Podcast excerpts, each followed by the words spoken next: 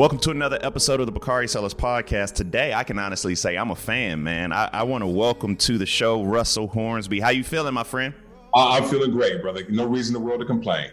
Man, you looking good, looking healthy, like you drinking your water, man. Drinking your water and working out. Got to get that gallon a day in to work. Out sauna the whole nine. I feel you. I feel you. Look, we start our conversations uniquely on this show by having our guests uh, walk us through the arc of their career. And you've had a varied career with all kinds of roles. But I love to hear how actors decided that acting would be their vocation. Walk us through your career in acting. How did it start? And what was the moment when you realized, like, I can really do this? Uh, well, I think it first started um, on a dare. Uh, I was in uh, in high school. I went to an all boys Catholic high school um, in Berkeley, California. I'm born and raised in Oakland. And uh, a dear friend of mine, Umoja Faraha, dared me and uh, a couple other friends to audition for the school play, which at the time was The Wiz. And um, I auditioned, played like, you know, one of the crows, the wing monkey, all that kind of stuff like that, and just had a ball. And, you know, it was also the opportunity, uh, since it was all boys, you know, the girls came down from uh, Holy Name, which was our sister school. And, you know, I just found that um, I had a, um, I, I was a, a great ham you know, um, I like to call myself sort of a the honey baked ham. I just didn't mind singing, dancing, acting a fool, and just having fun. And when it was time to, and so I did theater all through high school, and even stopped playing football in order to play, you know, in order to be do, be in the fall play. And um, when it was time to decide where to go to school and, and what to study, uh, a friend of mine, Jason Dillard, said, well, we were in homeroom and he said, Hey, bro, why don't you just do that acting thing? Like, y'all don't do shit. And like, yeah, that's actually, you know, that makes sense. That sounds cool. And um, I went on and auditioned for uh, Boston University, North Carolina School for the Arts in NYU, and uh, got into all three. Uh, and then went to and chose to go to Boston University uh, for two reasons. I felt that it was literally the furthest geological point from San Francisco, Oakland to uh, Boston is the furthest point in the United States. So I wanted to get out and as far as I could from Oakland. And also my my family's from there. My mother's born and raised in Boston. So I was sort of my second home away from home, if you will. And um, you know, at the time in the 90s, it was just it was a good thing just to go to college. So I went there sight unseen and um, you know did my thing. And um, you know my mother said you can go. I'll support you but you can't quit. And and so i i you know it was rough you know dealing with just a lot of the racial component being the only smoke in the room you know things of that nature and dealing with things different just culturally different you know. Yeah. You know my get down being from oakland listening to rap music and just being so much more soulful than a lot of other people, than the white people that I was there, and even in some cases the black folk, and um, being sort of ostracized and pushed away because of that, and uh, having to deal with that, and also different aspects of people's sexuality that I wasn't used to. You know what I mean? Coming up, and and so things of that nature, and uh, but I stuck it out and got through. Went to um, and then made my way to New York. Went and studied abroad for a little bit Oh wow. The the time when I realized this was it was I got I auditioned for an August Wilson play, Jitney. Mm-hmm. I had um, the opportunity to work with seven men 20 years my senior. And I had August, uh, Two Trains Running was the first play I saw on Broadway. And um, so to have this chance, I held August in very high regard. And so here I am, the youngest in the crew, and I'm having an opportunity to work with August, do theater, which is what I love to do, making a living at it, you know, at that time, and with all these brothers and sisters, like I'm I'm home again, if you will. And that's when I was saying to myself, through that two-year journey, this is where I'm supposed to be. You know, th- doing this kind of work, work that's uh, saying something that's that's conscious and conscientious and that's work of distinction. So I felt at the time. You know, that brings me to my next question. That's a natural segue because we'll get to BMF in a minute specifically. But the two roles that I appreciate, that I love, Charles in BMF and Eddie Sutton in Lincoln Heights. And the reason being is because you give these real, authentic portrayals of Black fatherhood that always resonate. And you're a Black father. Talk to me about black fatherhood or how to get it right on screen for you and beyond your personal experience uh, what black tv fathers or fathers in your life do you draw from when you're playing a father on tv or in a movie mm-hmm. you know i always uh, my mentor ren brown told me a while back he said there is no right or wrong there is only truth and so mm-hmm. you know my job my my goal as an as an actor is is to give just that is to give the truth my truth and and so that that stems from being being from Oakland. You know, I was born I was born without a, I was raised without a father, and so the men of Oakland, my, my you know coaches, uh, you know um, band leaders, things of that nature, they helped raise me. You know, they say the village helped raise me, and so we're talking about a time, as I've been told, there was a time when boats were made of wood and men were made of steel, and so I was raised by those men made of steel, these men who worked with their hands. These men were of the community, brothers who worked at the post office, but always but did construction on the side. Yeah. Brothers who, you know, worked all week and would say on Friday, I'm gonna go out and be somebody tonight.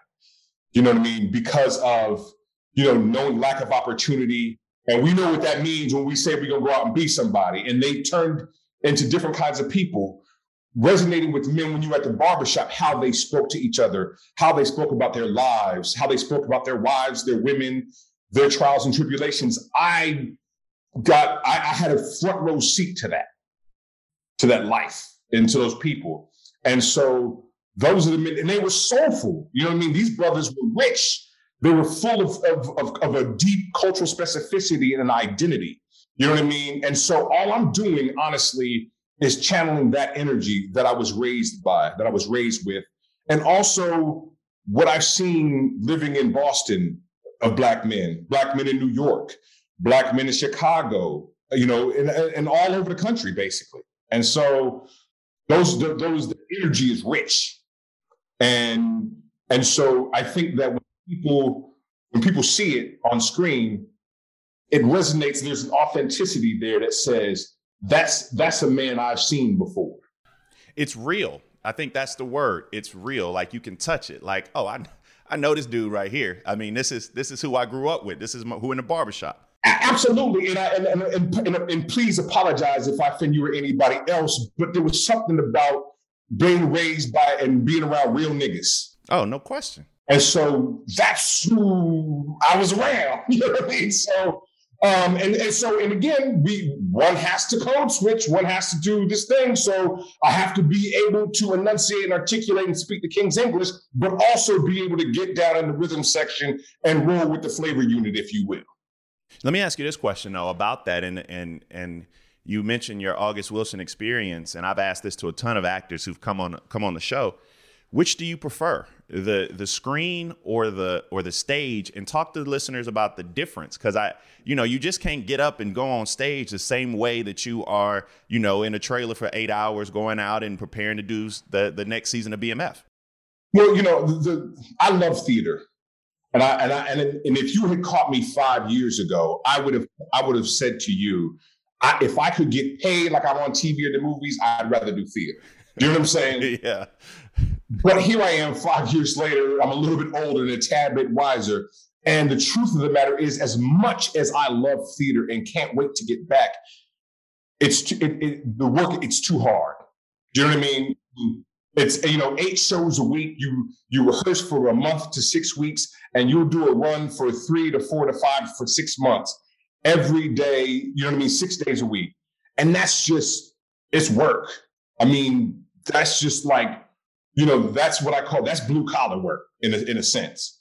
And and so so now, you know, you want to work smarter, not harder. And but the thing is, the dynamic is is that I can I find a greater sense of ease when working on film and television because of the training in the theater. And and so you know, a, a lot of people don't under really understand it, or they underestimate um, what you actually gain by having been trained in the theater and, and by having gone to conservatory and also by having done at least a play or two a year for 18 years and, and what that does to the body, how it conditions you. you know, all of those things and what it does for your vocal cords, what it does for your level of projection and enunciation and all of those things. And being able to keep a creative art, a character over the long haul, over a certain period of time, understanding the true beginning, the middle, and the end of the story, but also the character that you're creating. And I think there's a greater sense of uh, of, of depth. No question. One has when you come from the theater, because what you're creating is in fact a real three dimensional person versus at times two dimensionality that we oftentimes see on television. So, my favorite question for actors and great actors like yourself is what goes into your decision to take a role? I mean, what what has to jump out at you when you're reading a script that you decide to say yes or no to to a project? I can't imagine you doing like a BAPS for men or anything like that.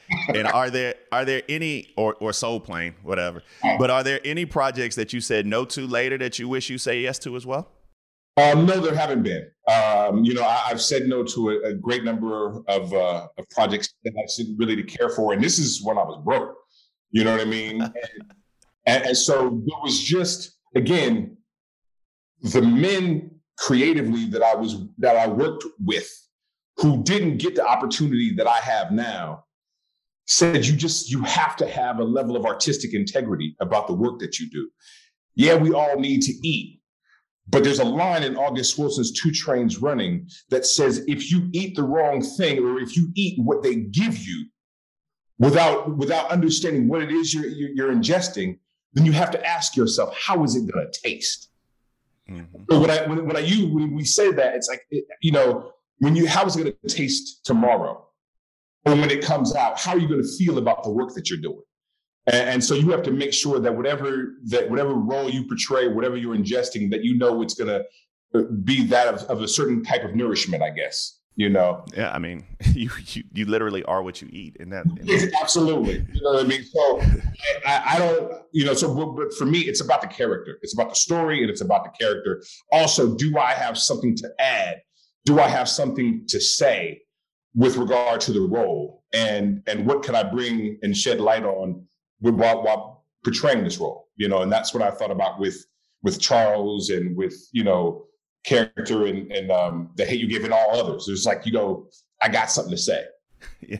Let's talk about BMF. Let's talk about Charles. Let's let's get to it. Like for those people who have been under a rock, can you tell folk what BMF is about? Let me just tell you this. I was in Atlanta during the height of BMF. I went to Morehouse from 2001 to 2005. And you would show up at Club Vision in Buckhead and these dudes would pull up in these blue Lamborghinis, Rolls Royces. It would be Meech and Blue and Jeezy, and then behind them it'd be two buses full of niggas, black black shirts. Yeah, I mean it, they were the most terrifying, terrifying clique group, and then they had these be- these billboards everywhere. Yeah. So talk to talk to me about what BMF is for those people who don't understand, and and, and tell them tell them about the show a little bit. Well, you know, BMF Black Mafia Family started in Detroit back in the early to mid '80s, and it's uh, basically um, the Flenory Boys, uh, D- Demetrius Flenory and, uh, and and and Terry Flenory, and um, and they basically um, slowly but diligently took over the drug game, you know, in Detroit, and one of the biggest drug dealers, uh, point of fact, in the country. And then they they took after taking over the Detroit, they took their show on the road and they were very um, influential and instrumental in helping all, a lot of music careers as well. You know what I mean? Uh, you know, just helping fund certain things, and you know, like I said, when Atlanta was at the height of the music, you know, industry, So So Def and everything like that, just helping producers and stuff like that, and just basically shook up the world, if you will. No question. Uh, in, the, in the drug game, and and just and what they really stood for, honestly, was family you know, making sure that, that everybody that they were around ate and everybody had an opportunity to be able to do for themselves or do for their family however they could. And uh, yeah, and then, you know, I played Charles Flenory, uh, the father um, of the Flenory Boys, who's um, former musician, God fearing man, you know, hardworking brother, blue collar man. And, um, you know, basically in the beginning, what we see in the first season was, uh, a family at odds, a family sort of trying to pick up the pieces, if you will, you know, because of what was happening um, to Detroit and America at that time in the 80s, you know, and, um, you know, how um, Reaganomics uh, uh, uh, affected a lot of families and, and more specifically black families at that time. Why has this show become so pop? It's just taken off. What do you think draws this audience to this to this particular show? Well, you know, I, I think anything. First of all, I think it being based on a true story, and I think that we we all know. We, I mean, we've had a we had a lengthy time, about a thirty year period where the drug game had a huge influence on our lives, whether it be through music, through fashion, uh, just you know being around the way. And you know, a lot of us who are you know in our 40s now or whatever, um, late 30s, early mid late 40s, we were affected by that. You know yep. what I mean? That was that was a part of our culture. That was a part of our rearing for for good and for bad. And and so that and also it being based on a true story. A lot of people know about the about BMF. Like you said, I had a lot of friends who went to Morehouse, a lot of friends who went to Hampton, who came through, you know, Freaknik was big and, you know, all of that, who were like, yo, this was part of the life. Yes. And I, and I just think we have a natural just fascination with gang culture, with mafia, mob culture, you know what I mean? The drug game about, and that's part of living in America, you know, uh, the crooked nature of what comes with that, you know, um, and and being quote unquote a big man, you know, everybody has the idea or the desire to be a big man, however it comes. You know what I mean? You know, when you're young, you say, man, I want to be somebody. I want to. I want to be a shot caller. I want to be a baller. I mean, that was in the music. That was in, that was part of the influence that was happening at that time. So I think people just took to it. And I, and I think that we're t- trying to tell the story as authentically as we possibly can. I'm gonna get to that point in a minute. Describe Charles Flenory, though. I mean, and to my earlier question, the richness of fatherhood. Talk to me about what makes him such a real character? I mean, uh, for for you because your portrayal of him is just phenomenal. Thank you. Um, you know, as I said, he was a real blue collar, hardworking man who believed in the American dream, which was if you work hard, if you just choose to be diligent and pull yourself up by your bootstraps, success can happen. And I think that you know um, he was, you know, as I said, he worked in the in in the in the Ford plant. Um, he was a man who worked with hands. He knew how to build things, and these were men, I believe, that were born and raised of that time, and they thought that hey, once we got out, we migrated from the south to the north. We got these good jobs. We were able to really work hard and bring our families up. That good things would come. And, and as I said before, he was a man that was made of steel, metaphorically, you know? And so he believed in the hard work and was hoping that he would be able to create an opportunity for his kids to succeed by using their brains, yep. not the brawn. Do you know what I mean? And I think that he is, and also being a God fearing man, he is naturally offended at the idea that my kids are going to go out here and get money the fast way. You know what I mean? Um, however good it may be, I'm offended that I've I've raised you in this God fearing house, and you're going to go out here and do this dirt out here. That's not what uh, Flenory's do. That's not what God fearing people do. That's not what hard working people do. And and so there's just they're just at odds, you know. And and again, we always know this thing is like there can only be one man in the house. That's right. And and so what we see through that is how the you know how the country let down the black family and families and you know overall when we talk about obviously Reaganomics, when we talk about uh, the decline of industry, and so the decline of jobs, inflation, all of those things, and it had a, it, it had that negative trickle down effect. I always say that. I always say trickle down economics. We know what that is. That's just, right. that's, that's, yeah. We know we know what they're doing to you. Let me ask you this question. I got I just got one or two more for you before we let you go. This BMF is a creation of 50 Cent, and you're a part of that Starz 50 Cent partnership that gave us Power and the Power spinoffs. What's it been like to have a show and walk into a fan base that seems addicted to whatever 50 is putting out? And talk to us about the relationship 50 has with you guys and the role he plays in BMF. Well, I mean, you know, 50 has a pulse on the culture. A great pulse, a hand on the finger on the pulse of what the culture wants, what they need, and and things. And, and see, the thing is, it's a constant, it's an evolutionary phase, in my opinion. So you know, he's he he knows um, this type of world, the drug world, the gangster world, if you will. He was part of it. You know, he rapped about it. You know, this yeah. is, and again, this is this is this is part of right? We were exposed to this, and so he has his finger on the pulse.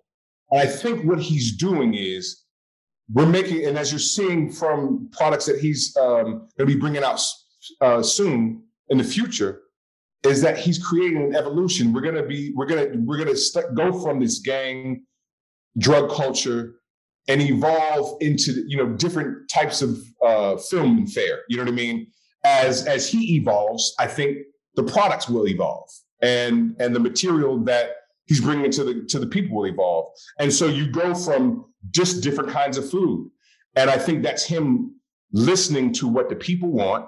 Um, I think that's him exposing himself to different types of artists, different types of creators, different types of writers, and him having a real understanding of, wow, you know what? This will be dope. This is something different that I think we can we should bring to the people. I mean, just like um, for life, which was on ABC. I mean, just that. I mean, telling that story and telling it from a different perspective that was so that had that had a beautiful creative art to it that was something very different than what we would have thought uh, that we could be part of, you know. And, and he, like I said, he's evolving. He's an artist. Um, he's creative, and he's willing to give people an opportunity. And I appreciate that.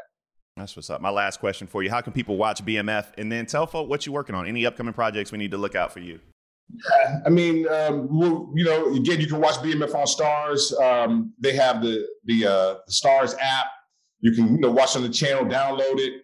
But um, right now, I also have another project that just came out um, on Netflix called Lost Lost in Space. I'm in the third playing the third season of Lost in Space. Get my sci-fi on, switch it up a little bit, and um, I'm also currently working on in right down here in New Orleans, uh, playing uh, Don King in the Iron Mike uh, Mike Tyson story. Oh, that's dope. I'm getting my my only in America, getting a little aspect of my comedic chops, giving people the opportunity to see my character work all that kind of stuff. So I, am really excited. And you're getting checks, man. That's what you're getting from everywhere. I love it. That's what my wife loves. man, Russell Hornsby, thank you for joining the Bakari Sellers podcast. Enjoy NOLA, man. We enjoy you on Power. Keep representing for the culture, my brother. Appreciate it, Bakari. Thank you, brother. All right, man. Be easy. Peace.